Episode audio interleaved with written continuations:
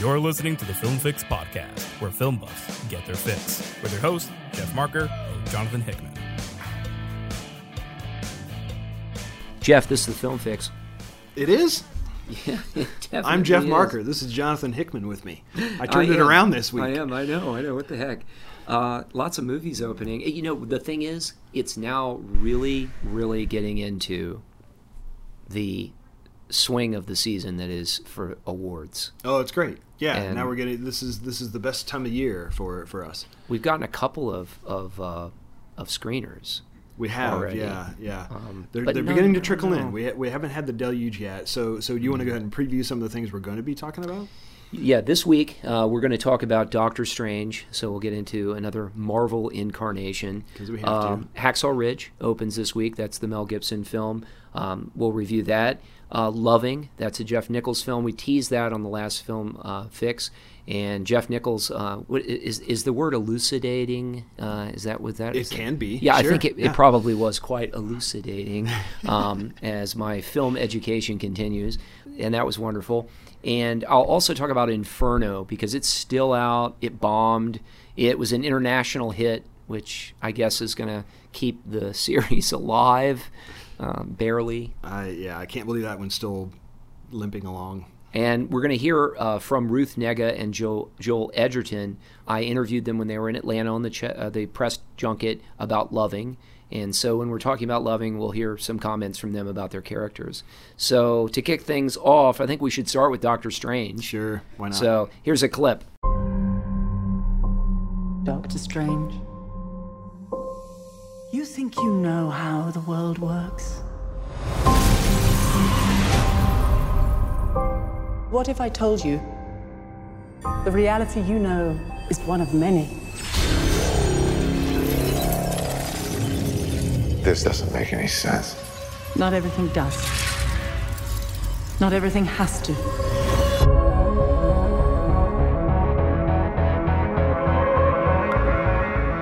Through the mystic arts, we harness energy and shape reality. We travel great distances in an instant. How do I get from here to there? How did you become a doctor? Study and practice, years of it.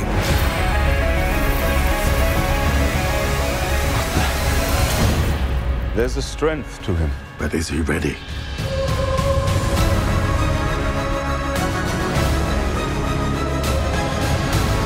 Careful which path you travel down, Strange. Stronger men than you have lost their way. Jeff, this is a wacky little project. well, first of all, it's not a little project. Um, you know, I guess by but- Marvel standards it is. Well, maybe. Um, there's a whole lot of CGI involved. Uh, you got some big darn stars in it. They just keep chugging out or uh, you know chugging along with the with these Marvel movies. The the book on this one is supposed to be, and you can you can tell me whether they this comes to fruition or not. This is supposed to be new territory for the Marvel Cinematic Universe because it's magic. It's not necessarily someone uh, sort of born with superpowers or made that way by science or no no metal suits and things like well, that. they're sorcerers. They're trying to. He's trying to become the sorcerer supreme. Right. And I'd never read this book. I mean, I was a big Marvel fan. Uh, I barely read Iron Man, and that ended up being one of their biggest hits. Well, lo and Um, behold, there's a lot of anticipation for this, and so so is it distinct from the other Marvel movies? Is my first question. It it's smaller and um, it doesn't involve a, a city crumbling to nothing. Although there is certain enough, there's certainly enough destruction. Although it plays with the timeline in a way that sort of makes that acceptable in sort of magic terms. Well, as long as the death the death toll is is hard to quantify because of the way it it, it manipulates time. Oh, okay. Well, as long as the universe isn't in peril, that's at least a starting point, right? Well, the universe little- is in peril. There's Oh, some well, kind of okay. dark power that is on its way. And I will say this in a minor way, it reminded me of um, Green Lantern. Of course, Green Lantern's a DC project, in that there is this whole other world, other, I guess, universe I don't even I don't even know if you call it a universe, but he he goes into you know when Ant Man kind of goes into the subatomic, Right. You know, and it's all that kind of freaky stuff. Well, you get that in this as well. Okay. And and you know, there's the the whole Inception thing as well. So let's set it up, okay? Benedict Cumberbatch plays Doctor Stephen Strange, and he is a very arrogant, very talented uh, neurosurgeon who uh, takes amazing cases and does amazing things with his hands. It is he's so steady. You know, at one point they say, "Oh, you're not going to do that freehand." I can and I will. you know, and he has that. He has a kind of a voice. You know, we know that um, Benedict Cumberbatch from uh, Sherlock. We just love him. He's just he's just awesome. Well, he adopts this this American accent, and he's very good. He's, he's very convincing, mm. but it's hard to shake it at first because he's he's almost doing the Hugh Laurie. You know, Gotcha. he's giving us this this this American accent, and it's so good. It's almost freakishly. It's almost too good. You know, and so. He um, he's working in a hospital. He wants something greater. He's very wealthy. Uh, at one point, they say he spends money as fast as he can make it, which is pretty obvious. he's driving home or driving to an event, a speaking engagement, uh, after being in uh, surgery, and he's uh, sort of texting at the same time, driving at a very crazy rapid speed. Has an accident. His hands are terribly damaged, and he doesn't lose a finger text and or anything. You know, yeah, don't text and drive. Exactly right. This is a good no texting and driving commercial, although it's not nearly as good as all these texting and driving commercials. Have you seen the one with the they're like in hell and the little girl is running around and she keeps saying, "Oh, well, it was a very important text," you know, Right, and then she opens her little shirt up and the the phone is stuck inside her grief, and she rips it out and starts, "Oh, you don't even have reception in this place," you know. I didn't mean Well, to make light of that at all, by the way. Oh, no, I find no. I find it interesting. humor goes a long way because it gets to the heart of the matter. And that commercial, just to take a complete diversion, that commercial with the little girl who's texting and all is very sad commercial. It really, really is good, and the whole campaign is wonderful. Um, Doctor Strange extends that a bit because he horribly injures his hands as only a person's hands would be injured in the movies. You know, they still look like hands. You know, they still have fingers and Right. fingernails and everything. And he doesn't lose any part of them. he doesn't lose a finger yeah, or okay. anything, you know. Right. I mean, that might be, you know, there's a scene where he says, "Well, I I can't use my hands, so I can't be a sorceress," and then some sorcerer undoes his cloak and he has no hand, and yet he's still a good sorcerer. So, not that I'm giving anything away, but I did spoil that scene for you. Uh, in time, he uh, exhausts all medical knowledge and procedures and his own his own knowledge, and he has to look to something beyond medicine, and that beyond medicine is the uh, the metaphysical world, the uh, the spirit world. You know, using the spirit to heal the body and all of that. And so he goes to Kathmandu, and he comes in contact with a, a certain character called the Old One or the, the, ancient, one. Yeah. That's So it, this is where I want one. to interrupt and ask. Yeah, please. So, so first of all, not only is Marvel packaging this as a slightly different kind of story for a little them, whitewashed, This cast, you know, this is not what you expect from a, a superhero movie. You know, Chiwetel Mm-hmm. Ejiofor, Rachel McAdams, or she shows up and everything, but Benedict Wong. Mads Mikkelsen, Tilda Swinton, Michael Stuhlbarg, you know, these are some really great character actors, and you would never have imagined they'd be in a in a an action movie. So that's interesting. But and I have to preface this by saying I adore Tilda Swinton. I think Oh, she's yes. one of our greatest actors. What in the world have they done casting her in this role? That is the main criticism and the whitewashing accusation. How is this not Yellowface? Well, the well, no, she's described as being Celtic in the movie, and the idea is that even though they are, I understand Nobody in any period of Celtic history has dressed like that. No, it's Come on. totally ridiculous. But there is this idea in it that cuts across all race and uh, gender and time and age and everything. And the idea is that uh, the spirit is a universal. The spirit knows no race, gender, uh, or anything. They don't ever broach territory. that, but I Touchy did get that impression that's what they were striving All for. right. And you know, I mean, these are actors that can certainly pull off anything. Um, luckily, they don't try to manipulate the face of any actor uh, to truly do yellow face. Um, Benedict Wong is, uh, you know, he, he's excellent. I remember he he played. Uh, uh, he was in Marco Polo. Did you ever see that uh, Sure, Netflix? yeah. and uh, he was unbelievably intimidating in that. And he is he's very good in this. Um, I, I, I he was one of the more enjoyable characters. Chiwetel Ejiofor is pretty tortured in the movie, and he's. You know, you, you got to love him, but he just plays uh, plays he plays everything with such conviction that it's a little bit heavy, almost to the point of being dreck. And then uh, no one could be a more horrible villain than Mads Mikkelsen, and um, yet he's the sub villain, the actual villain, as is a lot in these Marvel things. The actual villain is a computer generated force that is like the universe itself, you know, but it has a face, okay? you know, it has this kind of like face that comes out of the stars and the darkness or wherever the hell he goes to. You don't have one of those? I- That was that was the latest MacBook Pro. Oh, is that what it yeah, that's what it was.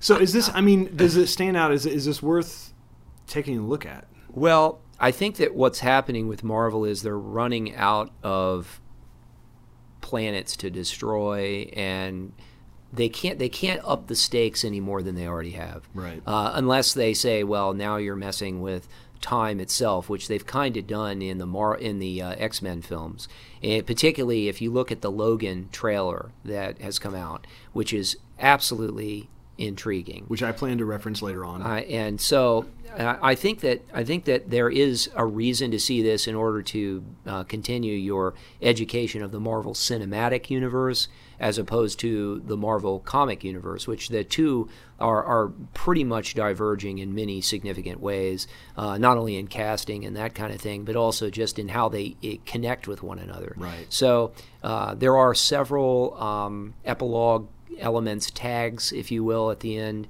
that sort of hint around at the interaction of this character and its place, his place in the whole cinematic universe. So to that extent, that's a good thing. Um, no, Spider-Man does not make an uh, appearance, not that I could tell. So I'll just say that right there. Um, so next year we're going to get the Spider-Man Homecoming.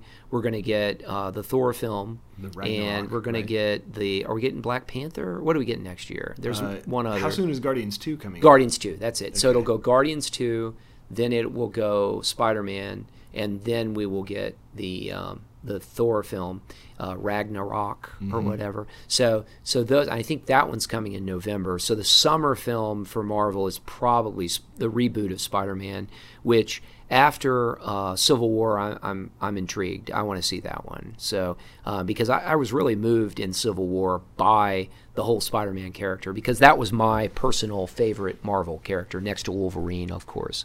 Uh, and of course, we're going to get Logan next year too. But Right. that one isn't sort of on the radar because it's kind of detached from all of this. You know, I heard I heard uh, I was meeting with some critics uh, when we saw Doctor Strange. We all had beers uh, before the uh, screening, and the the crew is getting larger. You know, we've got these new critics that have come on, and one critic said something to the effect of, "Oh, well, Logan is what you can do when you know that the actor and the character is probably going to be gone for a while." Yeah. You know, so you can kind of take that risk, and you everything's unstuck in time, so you can. It looks almost apocalyptic. So, so yeah, I give a, a fixed rating to Doctor Strange only because I I think that it, it stays small enough to uh, hold my interest, and the character is interesting enough, I think, to um, to warrant being in in a future film or a future incarnation. He is much less. He's more arrogant than say Ant Man is. He is more on par with um, Tony Stark than he is on par with, say, Ant Man. Ant Man's more everyman, uh, whereas Tony Stark and Doctor Strange or Stephen Strange, Doctor Stephen Strange, they are more, you know, elitist. They're they're up there, Right. And so they they would be the guy you want to be, but the guy that you probably would want to aspire to would be uh, Ant Man. To me, I, I like that character best of all. And more I, the more I think about Ant Man, the more I like what they did with the character. So it's a fixed rating for that. Opening this week also is the Mel Gibson film Hacksaw Ridge. Let's uh, let's listen to a clip. What What the hell is your delay, Captain? We're waiting, sir. Waiting for what? Private Doss. Who the hell is Private Doss? I always dreamed about being a doctor, but uh, didn't get much school. I can't stay here while all them go fight for me. But you figure this war is just going to fit in with your ideas? While everybody else is taking life, I'm gonna be saving it. That's gonna be my way to serve. This is a personal gift from the United States government designed to bring death to the enemy. Well, I'm sorry, Sergeant. I can't touch a gun. You don't kill. No, sir. You know, quite a bit of killing does occur in war. Private Doss does not believe in violence. Do not look to him to save you on the battlefield. I don't think this is a question of religion. I think this is cowardice. I fell in love with you because you weren't like anyone else. You're saying you could go to prison. But I don't know how I'm gonna live with myself if I don't stay true to what I believe. With the world so set on tearing itself apart, it doesn't seem like such a bad thing to me to want to put a little bit of it back together. This story, Jeff, is very well known to anyone who has any, I guess, who is a history buff or knows about World War II and the whole conscientious objector thing. Mm-hmm. The story is so unbelievable that it has to be true.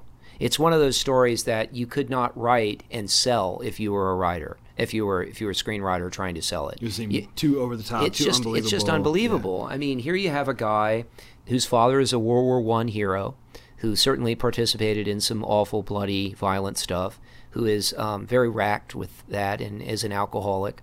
His brother, uh, this Desmond Doss' his brother, is um, a very handsome man of action, volunteers, goes to World War II, uh, certainly is going to carry a gun. His mother, played by Rachel Griffiths, by the way, who I just love, and she's wonderful in the film. Andrew Garfield plays Desmond Doss, is a woman that is abused by a man who's an alcoholic and sort of a person who's a victim of war but came home alive. Desmond Doss sees so much violence and death in a, in a way, or at least experiences close enough to it, that he decides that he's not going to carry a gun. He's going to go into battle. He is going to do his part in the only way he thinks he can do his part, and that is by saving lives on the battlefield as a medic rather than saving lives by shooting those that are trying to kill him or his fellow uh, soldiers. The movie is a very odd mix because it's an inspirational film. It will certainly appeal to those who are deeply religious because his reasoning is has its origin in "Thou shalt not kill" and the teachings of Jesus, and so Desmond Doss is sort of a precursor to, I guess, the modern chaplain, as well as the importance of uh, medical personnel and medics on the battlefield.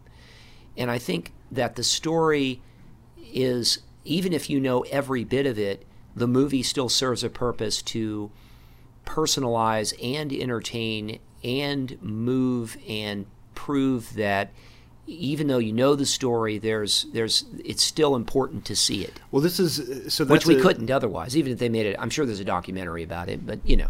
Right, maybe so. Um, I, you know, you and I were talking about this. I think it's one of the worst trailers I've seen in a long time because it seems to tell the entire story. And so you're saying that it is there is more to it than that, or at least it's told in a compelling enough way that it's. I think it's that it's told in a compelling enough way. I don't think that there's a whole lot more to what we already know about it. I mean, the fact is, the man went on the battlefield, distinguished himself by saving lives, tending to the wounds of those in his unit who were injured without ever firing a shot, without ever carrying a gun, without ever taking life on the on the battlefield. And it is it is the most amazing story. I mean, I get kind of choked up thinking about it because it's an amazing thing that a man could be that true to his inner inner convictions that in the face of being killed, he does not pick up arms.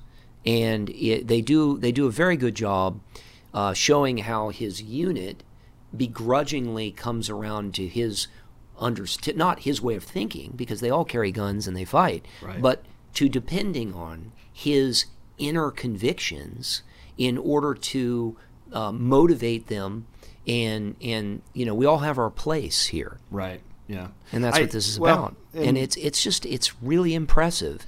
And this is the movie that Mel Gibson needed to make, and I think it's award worthy. It should be seen, and it's not just inspirational, although it's deeply inspiring. Hmm. I am not interested in it whatsoever. Oh, I, I, I respect that. I respect that. But do you do you remember when World War II movies were were the kind of movies that you wanted to see? I mean, there was a time when there was a whole spate of them, right? In the in the time uh, during and after the war, all of these movies that I think celebrated the American military man, uh, all these movies that I think celebrated it, but also dealt with the conflicted nature of war itself. Sure, that's The- I mean that's the modern war novel and war story. It stops being purely patriotic and start asking it starts asking questions about the nature of war and very often the nature of our involvement and the clash between a so you know what some people believe to be a Christian society engaging in all of these yeah. these wars and that yeah, sort of and that is really front and center here, and that's a very interesting part of it. You know, you have like a movie like, say, a trippy film like Catch Twenty Two, for example. It's really all over the map, and then you have this movie which is grounded, uh, very traditional, very chronological, uh, you know, very square, and not apologizing for any of that. And it's not trying to do something that we haven't seen before. Right. Although it's celebrating a life that is is just is just is just eh, eh, an unbelievable uh, act of heroism many many times over. It's he yet- saved many many many lives. It's yet another time when we could have a discussion about whether we should uh, give this film due consideration because of its maker as well. You know, so here we have Mel Gibson, who okay, I, I was looking at the companies, and there's a lot of little production companies involved in this. Right. Summit is distributing it, and so that's an indication to me that you know Gibson probably isn't to the point where there are many major studios who are willing to sign on with him just yet. And so what I see happening here is resurrecting the career of a man who maybe doesn't deserve it. That's a very very good point. Obviously, we had it with the Birth of a Nation earlier this year. And this is this is where it becomes really really depressing. You know, um, I used to be able to shrug off this this uh, question of well, should you consider the artist when you're looking at the work of art? And it's getting more and more difficult to do that. You know, I think there's a fundamental difference between uh, someone like uh, Mel Gibson and someone like um, Woody Allen. Well, no, Woody Allen's different. He's never been prosecuted or tried to escape uh, prosecution. He's never had to deal with that. Uh, I guess Roman Polanski. Polanski was an incredibly sympathetic character uh, after the Manson tragedy. Uh, no one would, would have begrudged him sort of losing his way. And yet, when he was given the opportunity to face the music and to do what he could have done, he escaped. He fled. And that damaged him forever. Mel Gibson, on the other hand, uh, made terrible errors in judgment, went through, uh, I guess, some horrible divorce, and said some terribly horrible things, and paid a unbelievable price for it, both criminally, uh, taking responsibility for drunk driving, and uh, also in the court of public opinion. So I, I think there's a very big fundamental difference between someone who is finding redemption after also facing the music. Yeah. and someone who just never never took responsibility at all escaped to another country and that kind of thing. The same can be said with the filmmaker of the birth Birth of a nation. He went through an unbelievable trial by fire by having to go through a jury trial and sit there as a very young man and be defended but also be called everything. And then sadly uh, the victim in that case um, never recovered. And that was a, a horrible thing but at the same time there's a fundamental difference. Now, I think the manipulation of the birth of a nation story is unforgivable. Uh, that really bothers me, and that goes to the content of it, and we can have a whole other discussion with that. You're not having some. There's not. There are racial things and, and mentions in that in Hacksaw Ridge because race is is an issue with Mel Gibson's sort of recovery. Obviously, I haven't Sure. seen Bloodfather. I Sure. want to see that. I mean, movie. you know, part of my problem is you know the biggest uh, Hollywood Christian has said unbelievably offensive things, and in the context of what is going on politically and with the official church in this country, I, have, I find it all hard to stomach. Frankly, Yeah. I'm, I'm I'm really tired of voices of Christian authority also being some of the most anti-Semitic and racist people in the public eye. Yeah, we heard it. Uh, some of the uh, the Donald Trump uh, supporters saying "USA" at the media. That I, I heard that was reported in the media. It's uh, it's really a sad thing. Um, although uh, I will champion this film. Uh, I don't think that it's so over. It's certainly not anti-Semitic.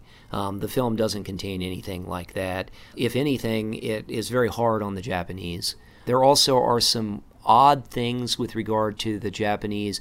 The Japanese warriors, the Japanese military, is depicted as quite savage, but also every bit as honorable and sa- and and and brave as the men that they're fighting, the American soldiers.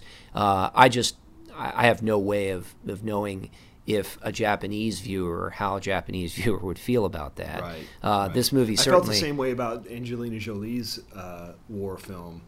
As much as I liked it, you Yeah, know, you there know, is if you're total- if you're Japanese or Japanese American, gee, uh, that that one's There hard is to take. a there is definitely a uh, connection between the two. They're both very handsomely made. They look like the same cinematographer was employed. The odd mix, though, is that when they get on the battlefield, it goes from a kind of an upbeat, inspirational film that would be PG rated to a to an R rated thing. Hmm. And I wanted to point out one thing uh, when you're talking about uh, big studios um, and their attachment to Mel Gibson. Mel Gibson is has a distinction of The Passion of the Christ being one of the most successful independently produced movies ever. Correct. And so he's always been a bit on his marching to his own drummer and apart from everything. So I, don't- I don't think he's in any different position, although raising money from any source is probably very difficult for him. After this, it might be a little easier. This movie is which is exactly my point. But either way, let's yeah. move on. okay, so fixed rating for Hacksaw Ridge. The last film that is opening in limited release this week is the movie we talked about last time, and it's Loving. And this is the film about Mildred and Richard Loving and how they made uh, history by basically getting married. Uh, Mildred is African American and uh, Richard is white. They get married and then they're prosecuted for a crime in Virginia in the late 50s, the crime of marrying one another. And it apparently is some kind of felony. They could go to prison for this, and they're threatened with that, and they plea. And then that plea becomes the subject of a lawsuit uh, later on challenging that law. And one of the things that many of us take for granted, you know, I mean, I did marry uh, someone who was outside my race, but I don't know if that was prohibited under the laws. And so I, I guess I have a personal connection in a way to the to the story. The whole idea that you can't marry someone that you that you love Right. is just you know, and of course it takes front and center with the uh, the the gay marriage um, and and that I, I think this is this is such an unbelievably good movie that I mean it's the best film I've seen this year. Wow. And I haven't seen a lot of the big ones. I mean, so far I've got Sully that I really liked. I liked Jungle Book really a lot, but it's not going to be Best Picture or anything. Right. I did really like Hacksaw Ridge. And so, you know, I, I think Loving is one of the frontrunners for the Oscar. And it's interesting because we have the Oscar So White campaign. And, you know, The Birth of a Nation was supposed to save us from all of that. There was this perception that this was the year of this kind of film. But, you know, we forget that 12 Years a Slave Right. was directed by a, a, a, person from England who is black. I- I- Lupita Nyong'o won the Oscar. Right. Uh, certainly, that doesn't make amends for the disparity that exists in Hollywood, You know, and come back to certainly the rewards and the makeup of the of the of the Academy. I mean, I'm not saying that, but unfortunately, the controversy surrounding Birth of a Nation is going to make that movie, I think, a very difficult sell to Academy voters. Right. Yeah, we will almost certainly come back to that discussion when we get closer to uh, to the Oscars. And you know, part of part of our argument, um, our, uh, well, my argument would be that that's really too narrow a way to diagnose that problem. Anyway, it's not just about the award ceremony. It's not even just about the Academy makeup for crying Nor is it just about race. Exactly. It's- You've it- got it- well, at least not about one race. Yeah, It should be yeah. certainly and not. so so there's a just a shocking lack of uh, diversity, especially historically, but still in the contemporary uh, American industry. And so, who gets to make movies? Who gets to tell uh, stories? Who gets to be in front of the camera in, in a diverse kinds of roles? Those are the problems. Well, and and what do we get to dress like on Halloween? It's really just. It, I mean, it's it's an unbelievable world that we live in. I dressed as a Egyptian prince, and my wife was Cleopatra. And in some point in the evening, I realized that maybe this isn't what I need to be. Okay. and then I thought, well, you know, what can I do? So I talked to a friend of mine, and he said, well, you could always tell people that you were making a statement about the gods of whitewashing and the gods of Egypt. There you, go. you see. So I, I suppose I had an out, but just the idea that I had to kind of come up with that, I didn't, but uh, another person did, is very revealing. But the fact that we're having this discussion is so important. You know, I, so this is a great, you, you set me up because I want to tease some things we're going to talk about in a couple of weeks, which are a couple of documentaries uh, I Am Not Your Negro and 13th. A couple of really great documentaries. I'm going to watch them both. Part of my message here is that, you know, you I don't know if everybody recognizes this yet, but we are finally on a cinematic level having the the kinds of conversations we've needed to have for a very very long time. And would we have had it absent the Oscar so white tag uh, and all of that campaign? Maybe well, not. I, but but mainstream Hollywood, you know, those are not the business entities that are supporting these endeavors. That's important to keep in mind. It's the indie world that is pushing this argument um, and deserves the credit for it. Well, you know, in addition to, of course, the people who create uh, these works. And so, anyway, so Loving, good movie. Oh, Loving's a great Ruth movie. Negga's You know, this is Jeff star. Nichols. This is Jeff Nichols. The movies he has made have all been uniformly fine. Mm-hmm. They they've also demonstrated a real, as we discussed, a real understanding about Southern issues. You know, he's a white guy. He is well educated, but you know, he wasn't immune to what was going on around him. And his personal experiences and understanding of Southern issues, uh, I think, come very much through. This is his most accessible film, although you know his last one was a science fiction film, so it was it was very very watchable. But this film is going to be most pleasing to the broadest amount of audience. Well, Uh, I no would doubt. argue Mud would probably be his most accessible, but I understand what you're saying. Well, maybe his most accessible, but I said accessible. that's what I meant. You Did thought mud successful? mud was Accessible? accessible? Sure. Oh gosh, mud was mud was almost mud was like the companion to shotgun stories in that the narrative the narrative was um, was very it was it was like in the head of well the the POV was that was really through the little boy Sure. and so there was this kind of meandering beauty to it No, no more so Uh, than something like Stand by Me. It's just a, a different sort of. Um, Well, there was a momentum to Stand By Me, and I haven't seen it in a while, and more of a structure than what was in Mud. I mean, I, I have a deep respect for all of Jeff Nichols' movies. Yeah. Arguably, his lesser film is Midnight Special because it kind of goes in conventional places, Right. but at the same time, there are elements of it that are that are creepy and intriguing, and I wish that we'd seen more of it. Um, so, Loving gets a major major fix for me. It's the best thing I've seen so far this year. I would think I probably won't see anything that much better, but you know there may be a bigger movie. Um, this and welcome movie- to November because it's legal for us to say such things. I know, it's right. November. We're in November, so we can start saying what what is the best. I think. I've reviewed 70 or 80 films so far. I've written reviews, so I, I have sort of a context for it. Uh, of course, I'm watching whatever Marvel offering is every week. So we, I had a chance to talk to Ruth Negga and Joel uh, Joel Joel uh, Edgerton uh, when he was in town, and uh, they sat down with me and several other journalists. And here's a couple of clips uh, from Ruth Negga talking about her character and Joel uh, Edgerton talking about his character. It is amazing how they really look the part, but the way in which they interact, the way in which they talk to one another to kind of set this up, it's almost like they're having a relationship on screen that I have not seen in many movies. These two people appear to love and care for one another on a very deep level. And um, you know whatever their relationship is off screen in terms of being friends and so forth they really brought it on screen Hmm. and um, the intimacy that jeff nichols is able to work into the characterizations mainly through his use of the use of the camera but his use of silence and the way he had um, Edgerton play this pinched character. I say pinched in that his shoulders are kind of hunched forward. He's got this little crew cut. His eyes are constantly darting around but looking down. It's um, it's a really really special performance. Negga should should probably be recognized. I would assume that she's a front runner for uh, Academy Award uh, for Best Actress. I would think. Um, so let's hear from them. I call you Ruth? Of course. Um, ever since on Preacher, you built a bazooka out of some kind of soup cans. Peach cans, to Uh, be peach precise. cans. That's it. Uh, you were the coolest uh, actress on my radar. Oh, thank you. Um, over the top in, in Preacher and Mm-hmm. very subtle in this. Tell me about how you got into the personality of your character in Loving. Um, well, it started off at the audition, really, or at the prospect of the audition.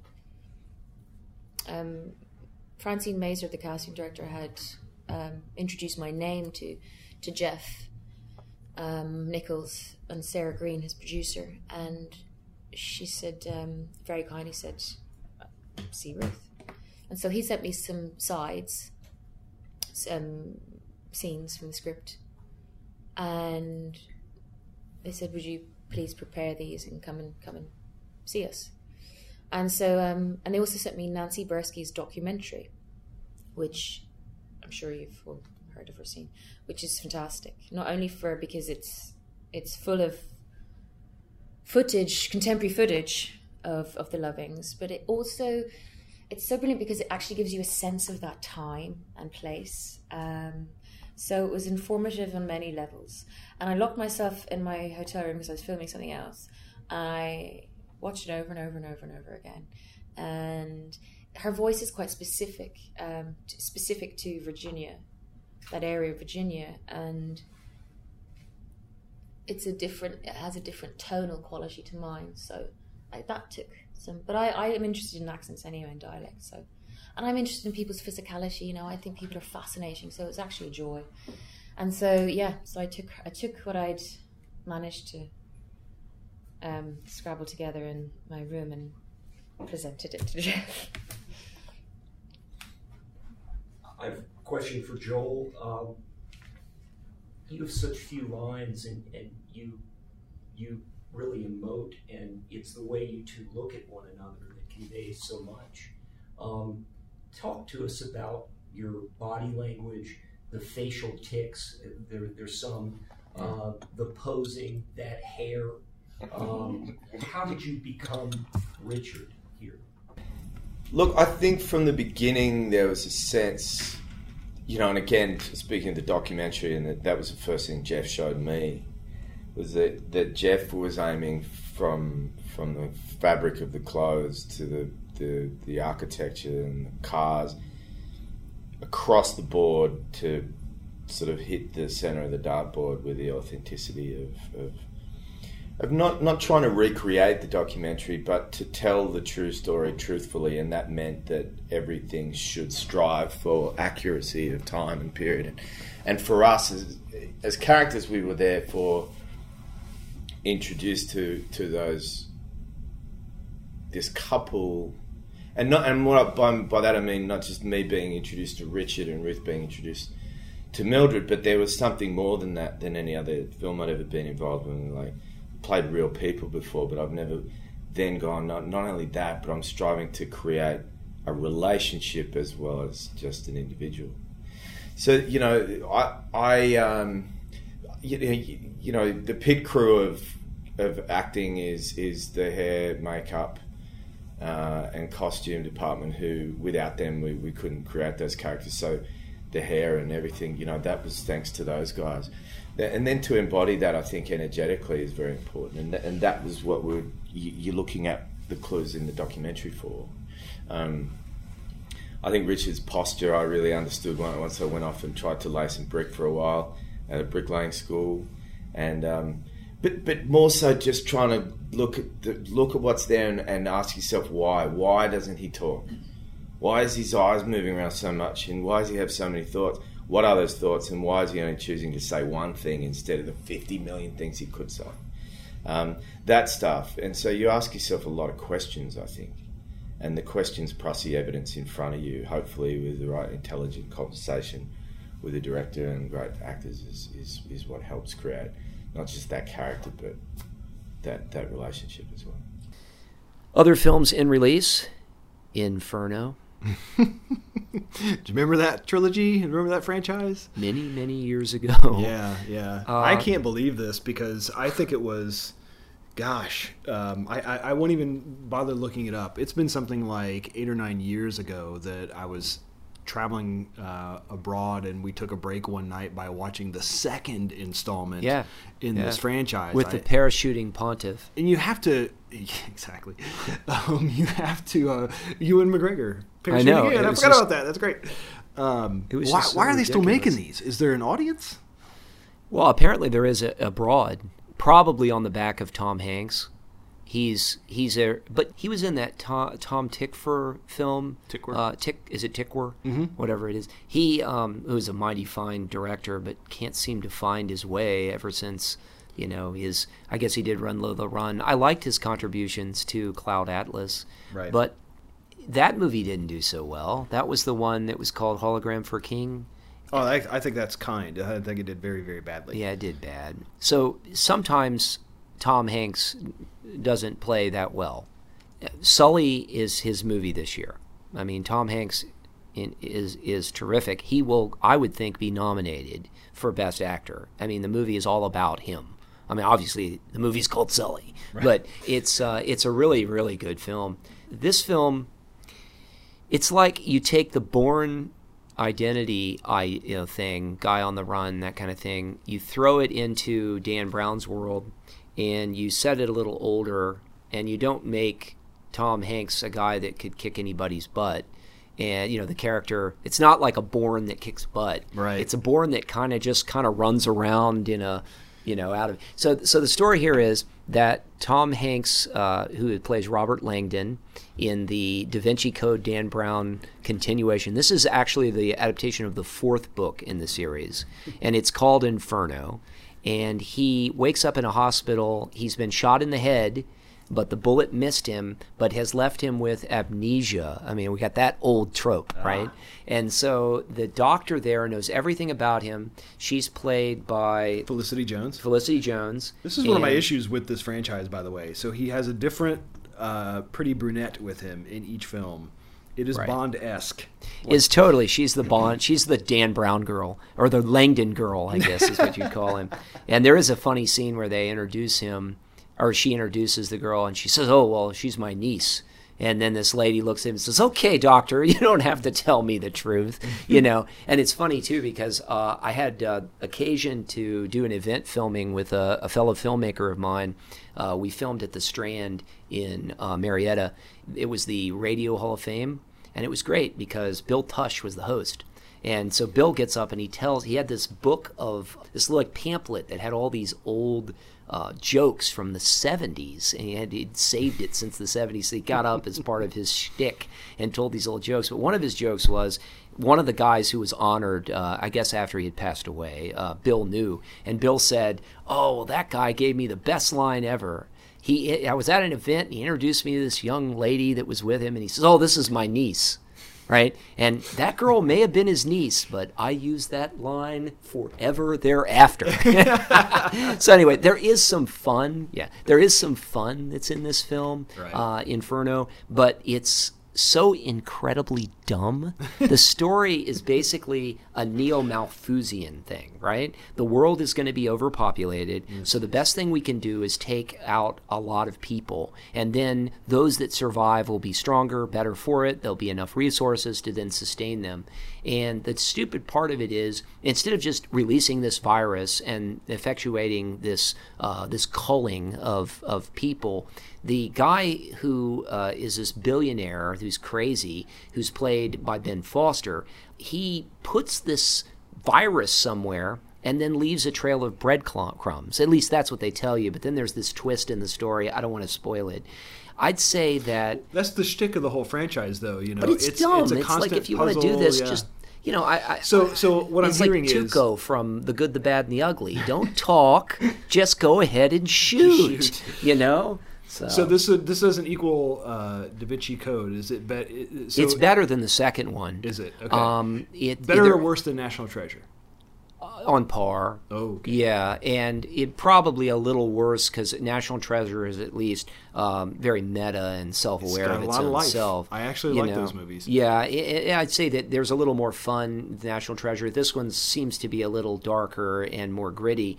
Um, there is a character in it played by um, Ir- Irfan Khan. Irfan Khan, yes, he is terrific. And He's a great actor. He is great. I mean, after seeing this, I'm like, he could play James Bond. Yeah. I mean, he's terrific. So that part of it is worth seeing. Felicity Jones is interesting. The uh, there there are some other characters in it that the the lady that is in Westworld, she's one of the uh, corporate types in Westworld, is in it. I can't think of her name. Um, that's an interesting whole thing we could discuss Westworld. Um, so I don't give it a fixed rating, and there's no way I can give this a fixed rating. It's just it's just it's just ill-conceived in, on so many levels and only passable because the first 20 minutes are kind of entertaining on a sort of Bourne for an older set kind of thing you know? So uh, so not a fixed rating for inferno. So to recap uh, you know we've got three good movies opening this week. Doctor strange fixed rating. We've got hacksaw ridge fixed rating and of course loving uh, fixed rating inferno is going to fade i assume it'll stay in the top 10 but Yeah, uh, I can imagine. It got, it got beat by Madea's Christmas, right? Yeah, that's Madea's that's- Madea's Boo Halloween, which Oh, started oh, it as wasn't a even joke. Christmas, it was Halloween, yeah, Do you know okay. that that Madea film started as a joke in um, Chris Rock's top five? and so they, I guess they heard it, and they went to uh, you know Tyler Perry and said, "What do you think?" And he did it. And look, I mean, he made like thirty million already. So good for the Atlanta filmmaker, but you know, hopefully Right. he'll move on to So better projects. So it's worth pointing out that the three that got a fixed rating here are very diverse films. Yes, Lots they are. to choose from. Absolutely. I mean, obviously, the movie that's going to make the most money is Doctor Strange, but I think Hacksaw Ridge is going to take a bite out of the box office, and I think it's got feet or got legs. It's got feet. It's got feet, legs. You know, it's gonna it's gonna make it. So yeah, and also we can have the whole discussion about Mel Gibson again when Nah, we, we, don't need to. Os- I, I apologize if, if things went political, but you know we are recording this less than a week out from the election, and so it's hard Yeah. to escape it. Yeah, it's impossible. Go to the movies, yeah, rather than watch returns, right? Man. Okay, guys. So this has been the Film Fix. I'm Jonathan W. Hickman. Jeff Marker here. And you can subscribe on iTunes. You can also subscribe on SoundCloud. Occasionally, you'll find this uh, on dailyfilmfix.com or on timesherald.com. And you've been listening to the Film Fix, where film buffs get their fix.